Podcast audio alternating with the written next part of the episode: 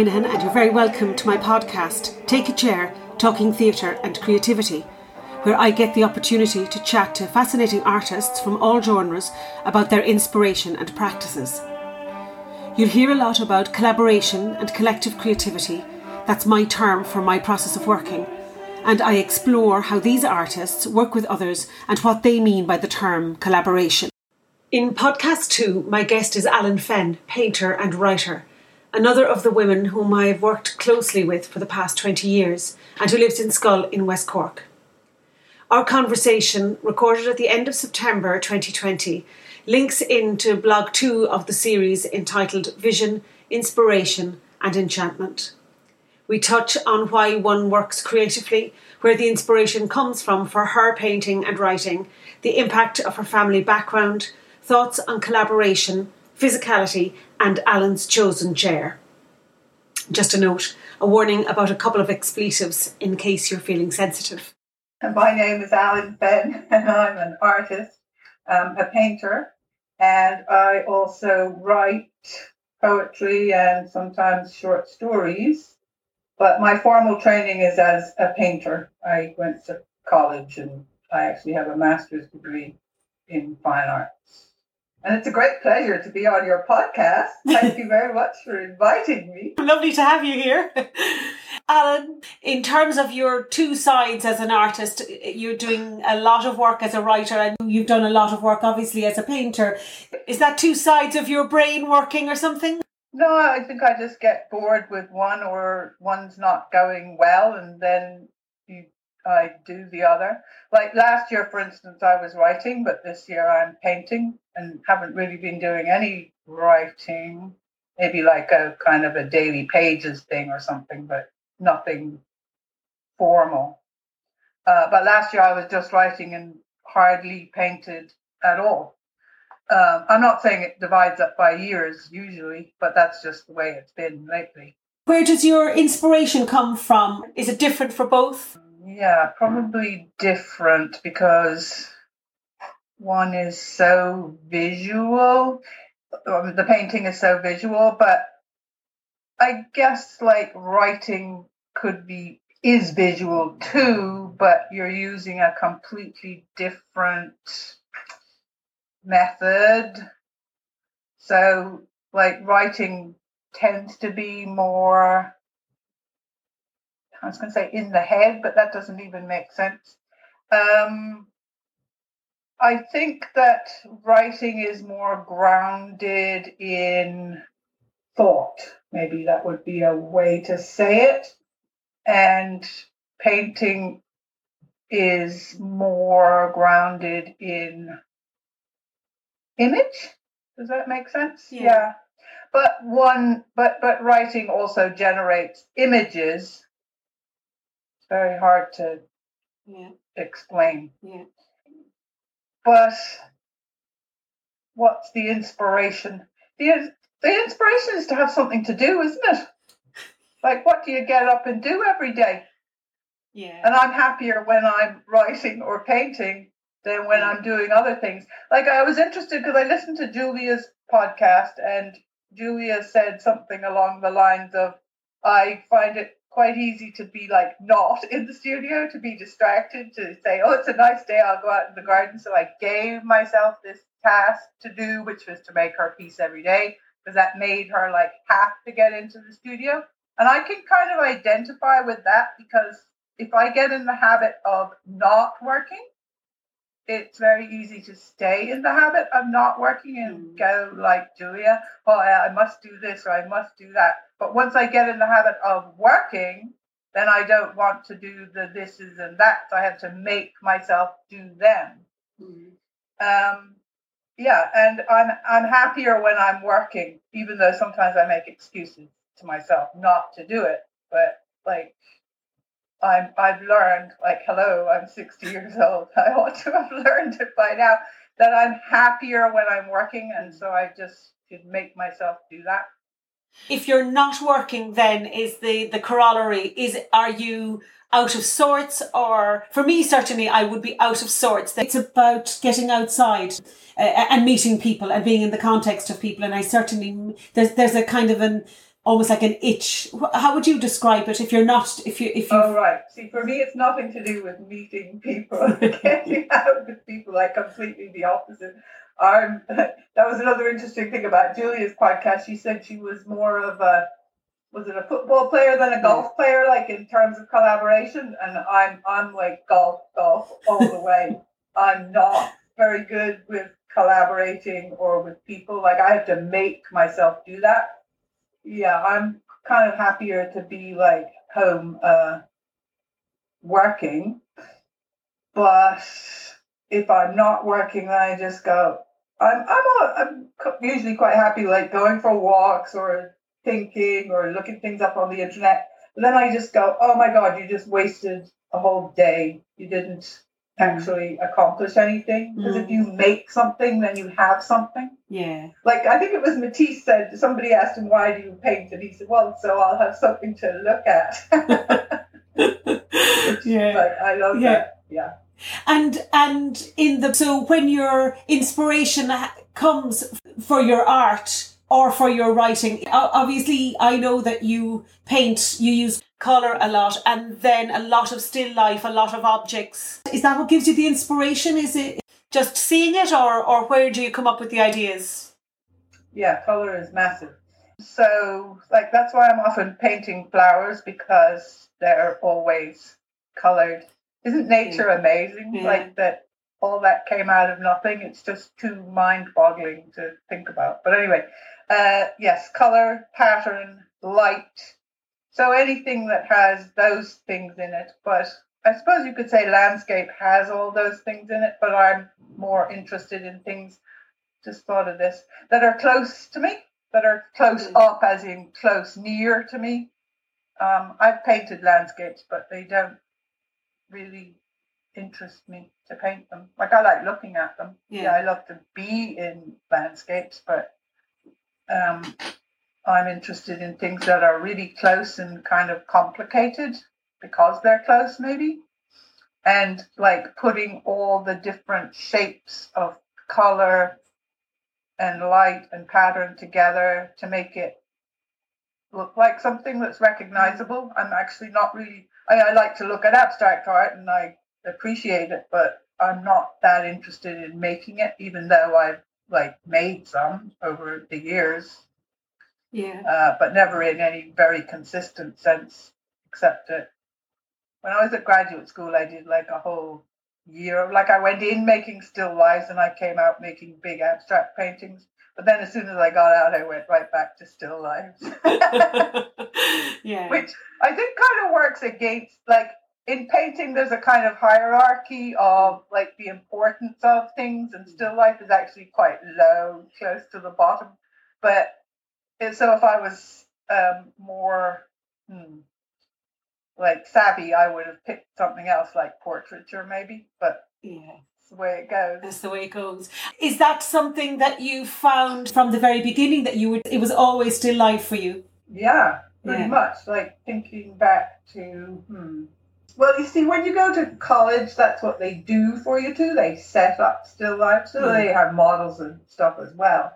But ever since I was allowed to choose what I wanted to do, which was Mm. like maybe in my third year of undergraduate college, um, I always picked still lifes, even though I was sometimes pushed by professors to do this or that, experiment with this or that, and would have like maybe some abstract stuff going on the side. I was always most interested in painting the still lifes, Yeah. definitely.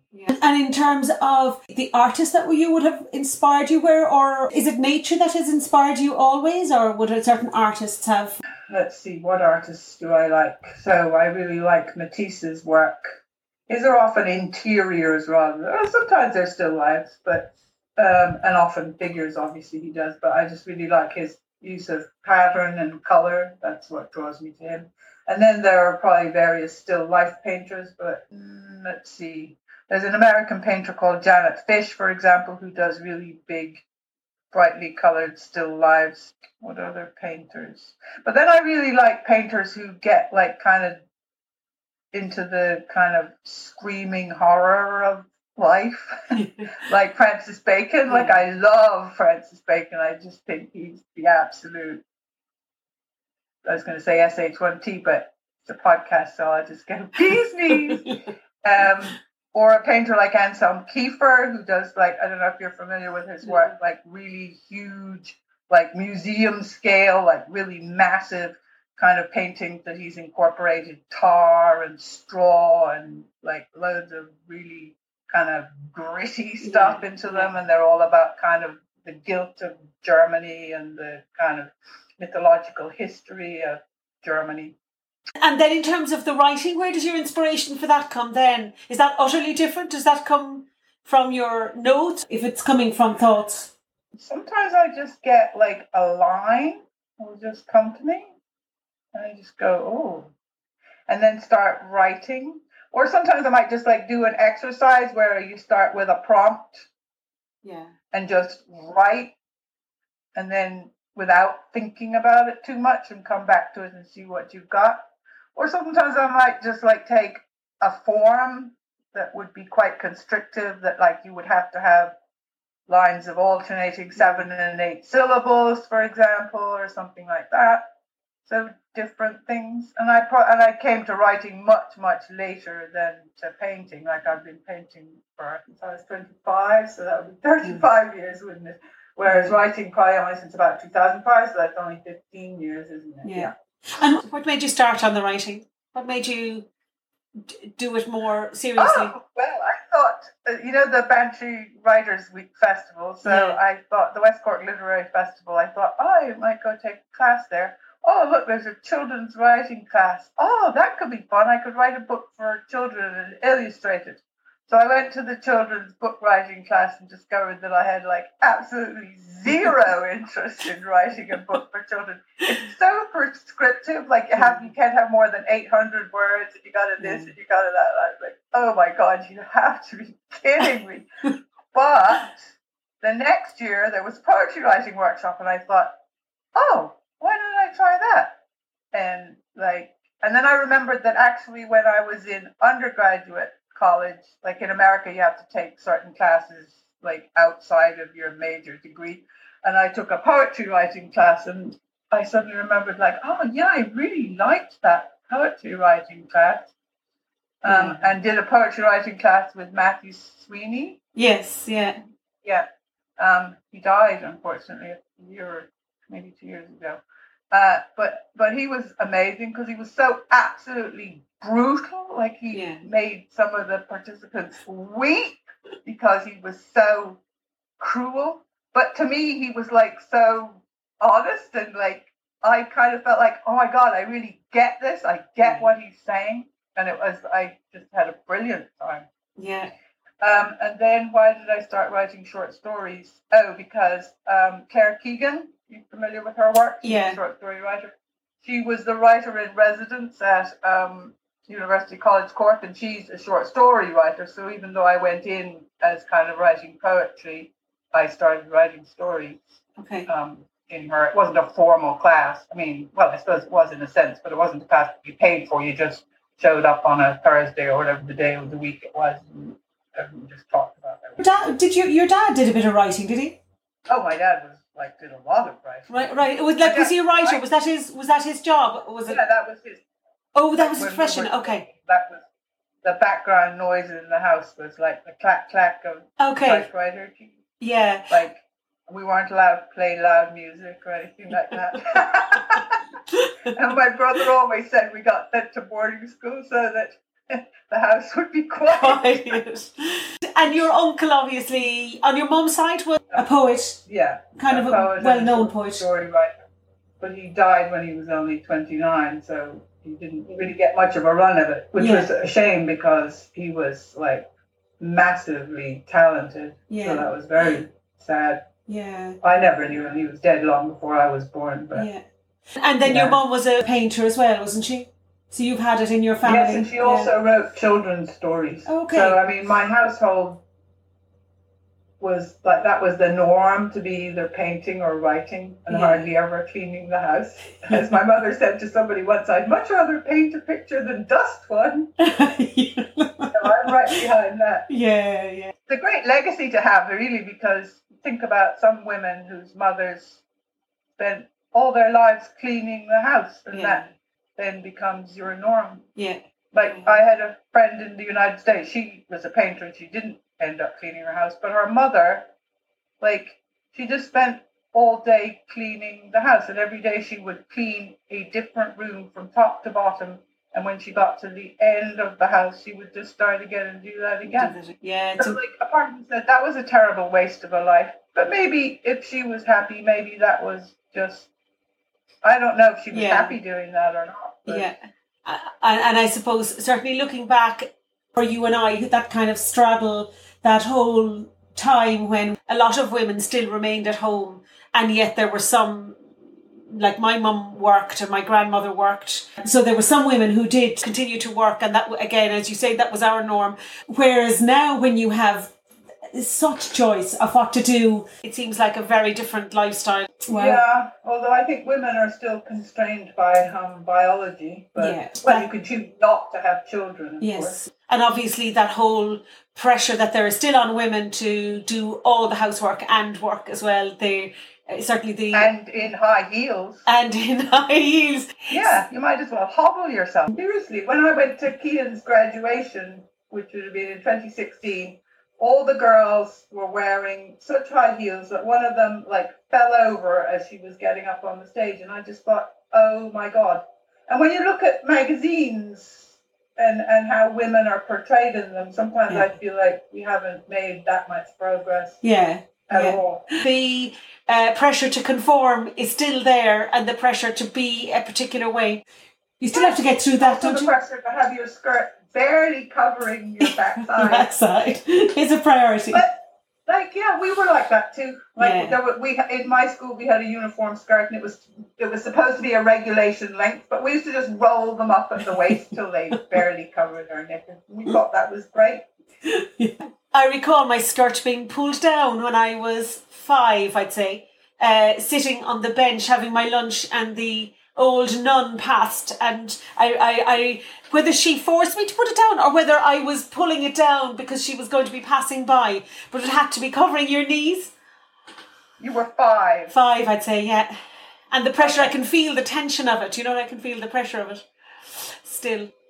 So moving from um, the, the, the kind of the solitary work of the writer or the artist on their own, it seems to me that you are absolutely happy to be working on your own. Yeah. I So- used to think that was something I had to apologize for, Yeah. liking to be alone. But I I don't have to apologize for that actually. anymore. Come into collaboration, so and being part of either play acting theatre for as long as we have, um, because you and I have been working together for twenty years on on the project since I came to Schull, A and bit more even. bit more, yeah, exactly, uh, yeah, exactly. Those projects have involved obviously the street theatre stuff, the the play acting, the theatre stuff, and other projects in the community, the arts festival. I suppose particularly for me the collaboration and the collective creativity that I kind of talk about, and particularly when we were doing Amadeus last year with play acting and Schull Drama Group. What attracts you to being around people so if you uh, when you like being on your own? so much. I just, I, it's weird, isn't it? Mm. Actually, because there's this other part of me that like loves to jump up on a stage, Yeah, but that's because I'm not me, isn't it? Like yeah, uh, you're playing a part, then there's no, except obviously it is like every part you play has part of you in it. Um, you know what it is? I, I quite like to get together with people for a purpose, like a job, that kind of purpose, not Yeah. just like I like to get oh occasionally get together with people and just have a chat. But I I do really like to get together with people and have like yeah a purpose. So like organizing the arts festival or doing drama or doing the street theater. That's us all coming together to like do something pretty concrete, really. Yeah, that's Yeah. going to have an outcome and that's going to have some kind of meaning. Yeah. And working in a drama theatre context and working as a participant in that, what's that like for you in terms of that sharing and that kind of creative process? What's it like? What do you mean, what's it like? What's your experience of it? It's exciting and it's fun. And sometimes it's kind of scary, but in a good kind of way. Yeah. And it's just really interesting to bring a bunch of people together. And for you, that's you, Karen, to be there as the, hmm, we'll call you the director because that's what you are, but that you let people kind of just make their own way and you guide them a little bit, but you kind of, not like you're teaching them exactly, but facilitating them to get in touch with their stuff. Uh, so all those exercises are like getting people to that space where you can be really like a hundred percent focused, but also a hundred percent free at the same time. Does that make sense? Yeah. Yeah. So like to be completely open to the process but also to be like super, yeah, drawn in that like intensity of of focus, mm-hmm. but also this kind of gesture, like I'm completely open to what's going to happen. Uh, and about exercises, the one I love is that mirroring exercise. Mm-hmm. Like if you do that with somebody who's really into it, like you're really into it, and you're both a hundred percent there, like one night I did it with Faye and it was like, oh my God, we were we were the same person. We were one person. And it was incredible. It was just incredible. I'm pretty sure she felt that way about it too, but I certainly did. Mm. So powerful. Yeah. Just to explain, if, if people listening to this don't know what it is, it's so you're you're standing one person is opposite the other, isn't that right? Uh, and you're a distance apart. I mean, it, it, at first we started out quite close together, and one person just starts the gesture, whatever that is. Could be a hand gesture. It could be it could be a very very small. In fact, it's best if it's a very small gesture, nothing too fast. And the other person just mirrors that gesture, but then at some point the other person could take over leading the gesture. Mm. And after you do it for a little while, oh, and you're keeping eye contact the whole time. That's the really intense part because your eyes almost start to burn with the intensity of it. And after a while, at first you're kind of conscious of, wait a minute, okay, they're leading, no, I'm leading. But after you get into it a little bit, you just get into this flow with it where no one's leading and no one's following because you're the same person. Yeah. that sounds really spacey. And it doesn't happen like a lot of the times because I did it with uh, somebody else who I, I won't name them because I don't want to embarrass them. No, they probably wouldn't be embarrassed, but I don't want to embarrass them. And they were just too self conscious the whole time and they couldn't mm. really keep up the eye contact. And, mm. and then it, it just doesn't it doesn't work, work in the same way. Well, yeah. it doesn't work as well. It works in a sense, but it ties in with that notion we used quite a lot about this radiation that somehow you you uh, radiate out your attention to somebody else and absorb them. And even if you don't describe it as that, there's something about if you're getting into that focus with the eye contact and with the one person, that attention, it it, it almost feels like it's um the energy is moving from one body to the other, or yeah. is, that, that that's how it seemed? Exactly what yeah. it was. We were, yeah. It wasn't that we were actually one person because we weren't. By the time we got to that, we were actually quite far apart from one another. Yes. But yeah, that we were joined by the atoms between us, or whatever it yeah. was. Yeah it was so, it was it was a really powerful thing. I get inordinately excited about looking at that or observing that, and yet being outside it. You know, I can't observe it from being being within. You know, you're yeah, they're yeah, two different yeah, states. Yeah, but, but but what you mentioned there about being far apart, that's part of it as well, isn't it? That you actually sometimes I will guide you to being far apart if there's a certain um, atmosphere created that's really exciting so that if you're up quite close to somebody or if you're far apart you can you can maintain the same intensity Still do it. yeah Yeah. If you if if you're both in it. in it yeah and in fact there's a poignancy far apart that is different to when you're it's Oh, yeah. and when you have to say goodbye to them, that's the worst. But you can kind of feel yourself, you just draw that energy back into yourself. It's almost like an out of body experience in Yeah. a kind of a way. Like, yeah and what is the physicality like for you I, I don't know if you are aware of a physicality with painting or or there's a physicality with writing but that's not the focus whereas with in theatre there is much more focus on physically portraying something or developing your physical presence or whatever uh, is that important for you that physicality in theatre. in theatre yeah do you like it do you like it are you aware of it are you Yeah, it's huge, isn't it? yeah Um, but you kind of have to get to a place with it where you don't have to think about it.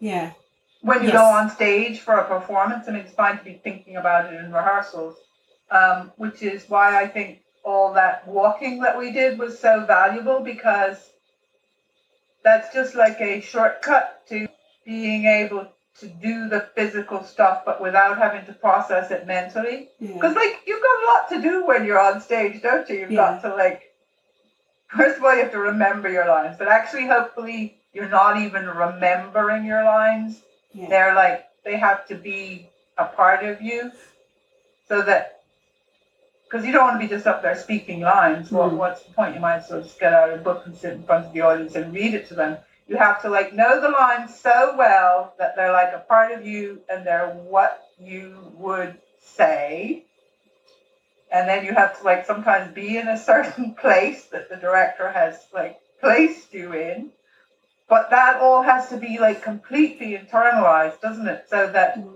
none of it is acting per se. I'm putting air quotes on that. Uh, obviously, that won't be in a podcast, but it all has to just like come out of you in a natural way. But it takes a lot of work to get to that. And sometimes you, you never get to it. Yeah. And sometimes you don't get to it on a particular night because like somebody was talking right before you had to make your entrance about something completely unrelated to theatre. Um, but when it comes together, it's like magic, isn't it? Yeah. Yeah. And I suppose that your demand of yourself would be quite high as well. So because by the time you've got to the end of a rehearsal process, particularly with Amadeus where we were actually working it for about 10 months, your expectation of being in this in this place of being somebody else but yet yourself that kind of dual thing going on is quite high whereas watching you if you're feeling slightly off on a particular night that it doesn't transmit to an audience, I imagine. No, I agree. I the little mistakes you notice them, but Yeah, I guarantee the audience probably doesn't, yeah, unless there's like a very long one minute silence. There's a lot to juggle when you're on Yeah, stage because, yeah. like, yeah, sometimes you you have to save the other people, never mind saving yourself. yeah. So the the physicality, I became really interested in this when I was talking to Julia because when she was describing her sewing, it was so physical. And there's something really interesting actually if you look at documentaries about art.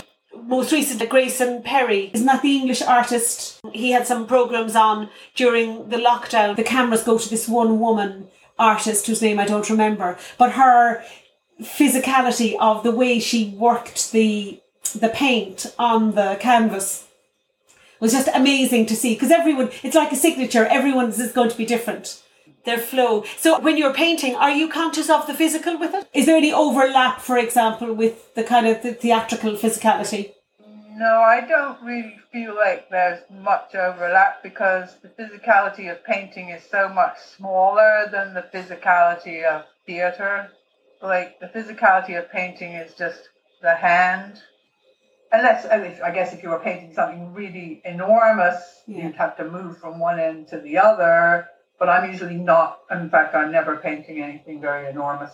So for me, it's just about the hand, the eye, the brain, Yeah. Yes. We have to have a brain, keeping control of things. Um, so I wouldn't, to be honest, see much correlation. To me, theatre is a much bigger physicality, and physicality is so much more an important part of it. Like for me, painting physicality is just something that you you have to be physical in order to do the thing. You couldn't do it if you were paralyzed. But it's just like a tool, as it were, like a hmm, not tool, not quite right, but in order to paint, you have to use your hands. Yeah. But in order to be a performer in the theatre, you have to use everything you've got, don't you? Yeah. You have to carry, like, whoa, all the way out there to the back of the whatever it is, auditorium hall, whatever. Yeah. And being big might be really, really small, Yeah, but you yeah. have to project really big. For me, acting is a whole body thing. Everything is involved. Peter Brook actually would talk about that, that the entire of the body, every single little bit from your toe to the tip of your finger is part of it. So when I've been uh, acting for camera, the way that has worked most successfully for me is that you radiate to the camera. You're not radiating your entire body to the back of a hall and you're imagining actually that there is somebody there who loves you, who is receptive to what you're doing. But it's much, much closer than an audience. Pull it all back, otherwise all you back, come yeah. across as histrionic. Histrionic, yeah, absolutely. But I wonder about painting. You know, like a, a baker uses their hand to, to make cakes. Our friend Ellen, the chef, would describe it as that the baking is in the hand. Uh, it seems to me that the art is in the hand as well. It's that it's your hand coming through your body and your mind that puts the mark on the paper.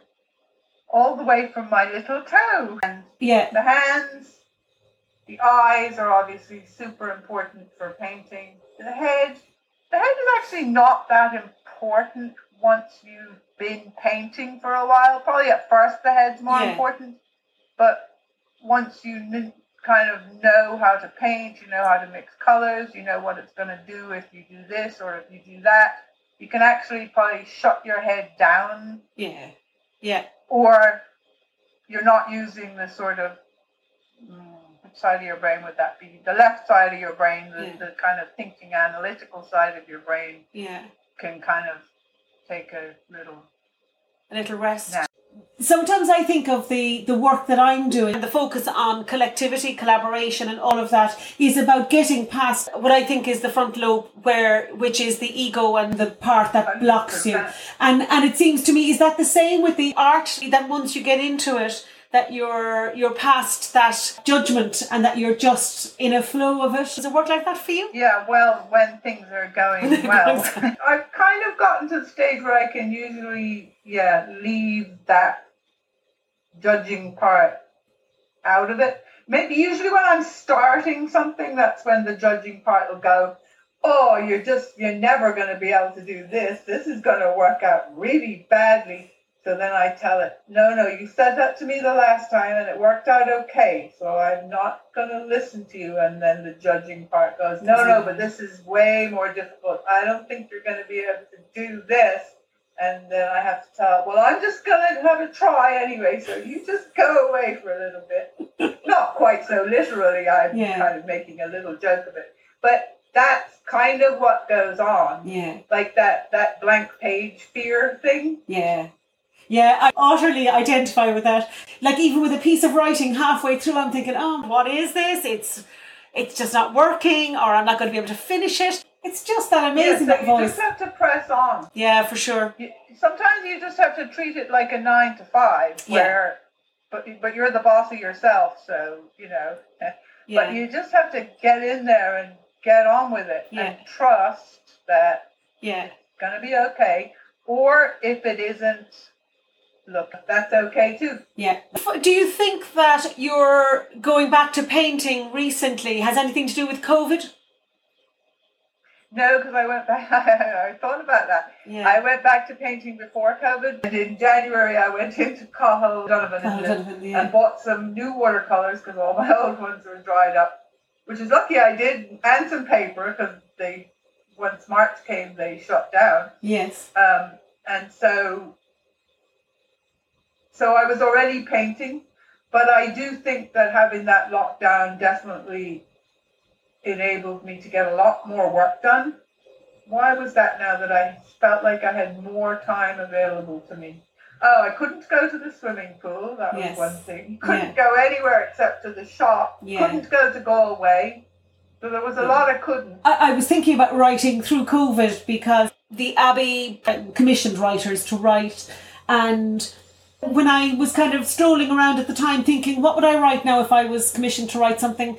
I was I I just couldn't I couldn't uh, sit on anything. I just thought actually it's a time for music. It's a time for almost poetry. You, know, there are moments when in life when you're touching on an atmosphere or a uh, a period that needs something more than uh, more than normal.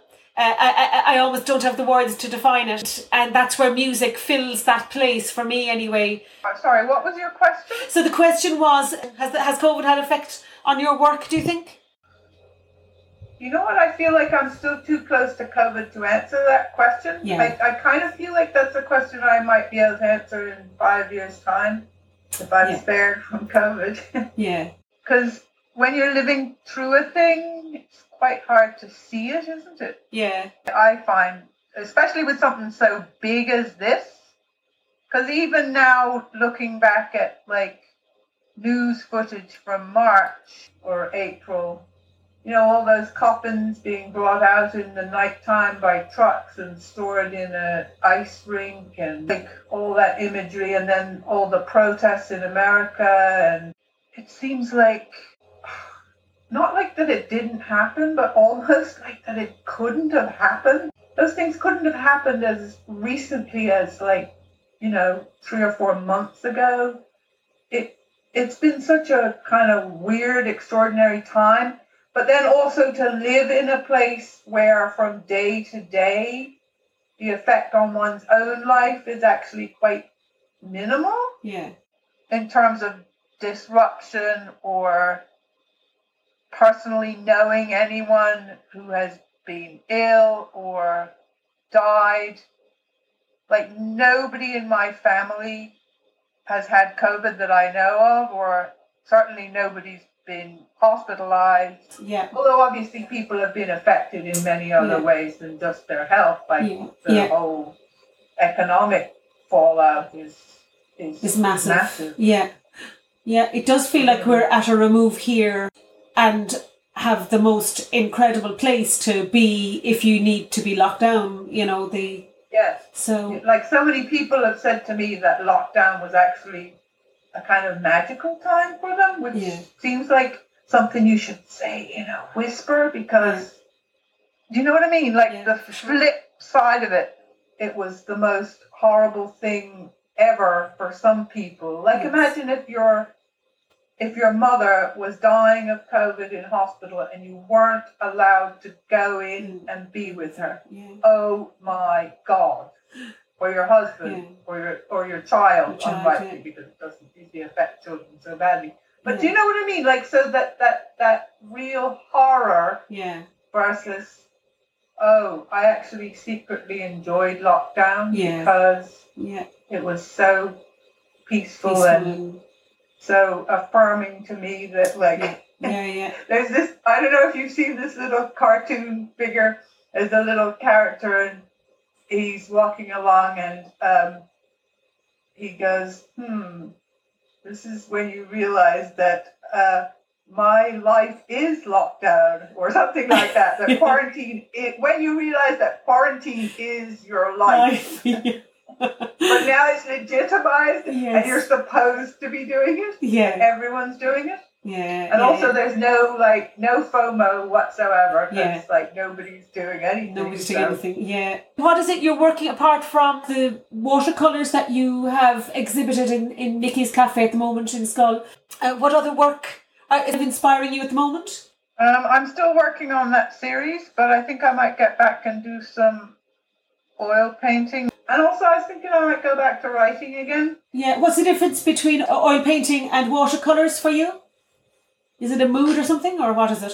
Uh, well, they're just completely different mediums. they're so different. The materials are different, the Yeah. surfaces are different, the effects are different. I know to like someone who wasn't a painter would be like, but they're both paintings, aren't they? yeah. Yeah. Is there something that it's appealing to, or is it filling need or a or a desire? It's Oh, like a desire for change. Okay, you've come to the end of this now. yeah. Um, it's time to Freshen up, up, and yeah. do something different. Okay. I get bored of doing the same thing. I think.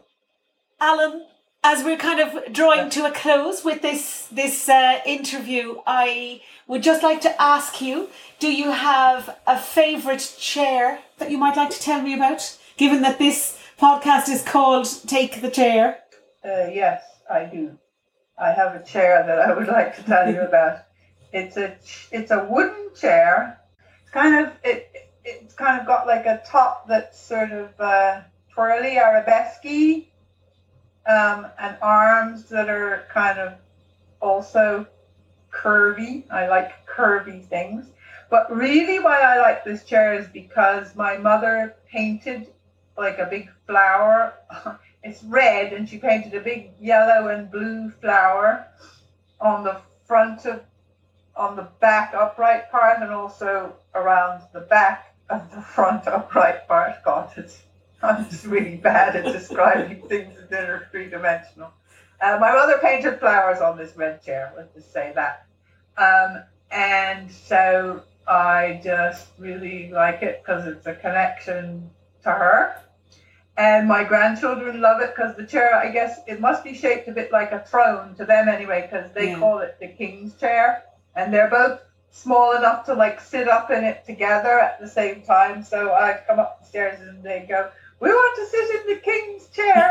so the two of them sit up in the king's chair, and they're so happy in the king's chair, and it just gives you a little bit of memory of like the magic of childhood and how Yeah. like a box could be like anything you wanted it to be, Yeah. and a chair could be like, you know, the king's chair. So that I made Yes. little crowns, and they were just so happy sitting in the king's chair. And it's just lovely to think that this chair that my mother painted is now something magic for like her great grandchildren that obviously she never met, but you Yeah. know, and Yeah. that and things That's lovely. carrying through. So that's my favorite chair, the king's chair. And have you had it all your life? Have it, has it been? Have you placed it? Uh, is it? Where Ever is since it? I remember, Yeah. Uh, so you know, I don't actually know where the chair came from. Like it's something that somebody, a person made it. I would say it's not a factory kind of produced chair. Okay. Uh, Nice. but who made it? I have no Yeah. idea. Like my father might have. This I could imagine this. I could imagine my father saying to the carpenters building the house, "I want you to build me a chair. it's going to be designed like this with a curvy top, and it's got to have rounded arms and this and that." And they would say, "Uh, okay, you do that." like my dad there was this there was a stonemason who worked on the standing stone and my father said to him i want you to build me a bell tower and he said what what's that so my father like he and my father had bought an old chipped bell like, Okay. it's a good size it was probably as big as a probably bigger than a person's head um, and he wanted a bell tower to hang it in and so he he probably drew a little picture or he described to the stonemason what he wanted him to build and he built it and it's actually got his signature like in the plaster of it Oh, Alfie yeah. German in the year 1971 and Alfie came to my father and he said you know Mr. Fenn I was dreaming about that bell tower last night I'm, Yeah. I'm really excited about building that bell tower and I can kind of see that maybe that chair but I completely made that story up I have no idea where the chair actually came from Yeah. that's kind of interesting, isn't it? Because it's about creativity. Yeah, yeah, yeah, and just how it kind of there, how sometimes objects just um, just create that sense of excitement or or enchantment or something, Yeah. isn't it? Which is really lovely. Yeah, Also, I think a chair, a chair kind of is a person, isn't it? Or a chair is a place where a person could be, and so that therefore, if the chair is empty, it like is the person or it's waiting for the person. Yes. Yeah. To me, a chair and a person are quite closely related. Yeah. And what is a chair to do? Like, what is its function? And it, its function is to hold is to hold you up, isn't it? Yeah. Yeah. Well, one of its functions. One of its functions, yeah. So, Alan, I just want to say thank you so much for being one of my early guests in this theatre podcast. Thank you very much for having me on your podcast, Karen. It was I really enjoyed it. Thanks a million, Thank Alan. you. It's been really lovely. Thanks a million for joining us in our chat today. I hope you enjoyed this second podcast in the series Take a Chair Talking Theatre and Creativity. Next week, I publish blog three, and the podcast three will follow the week after.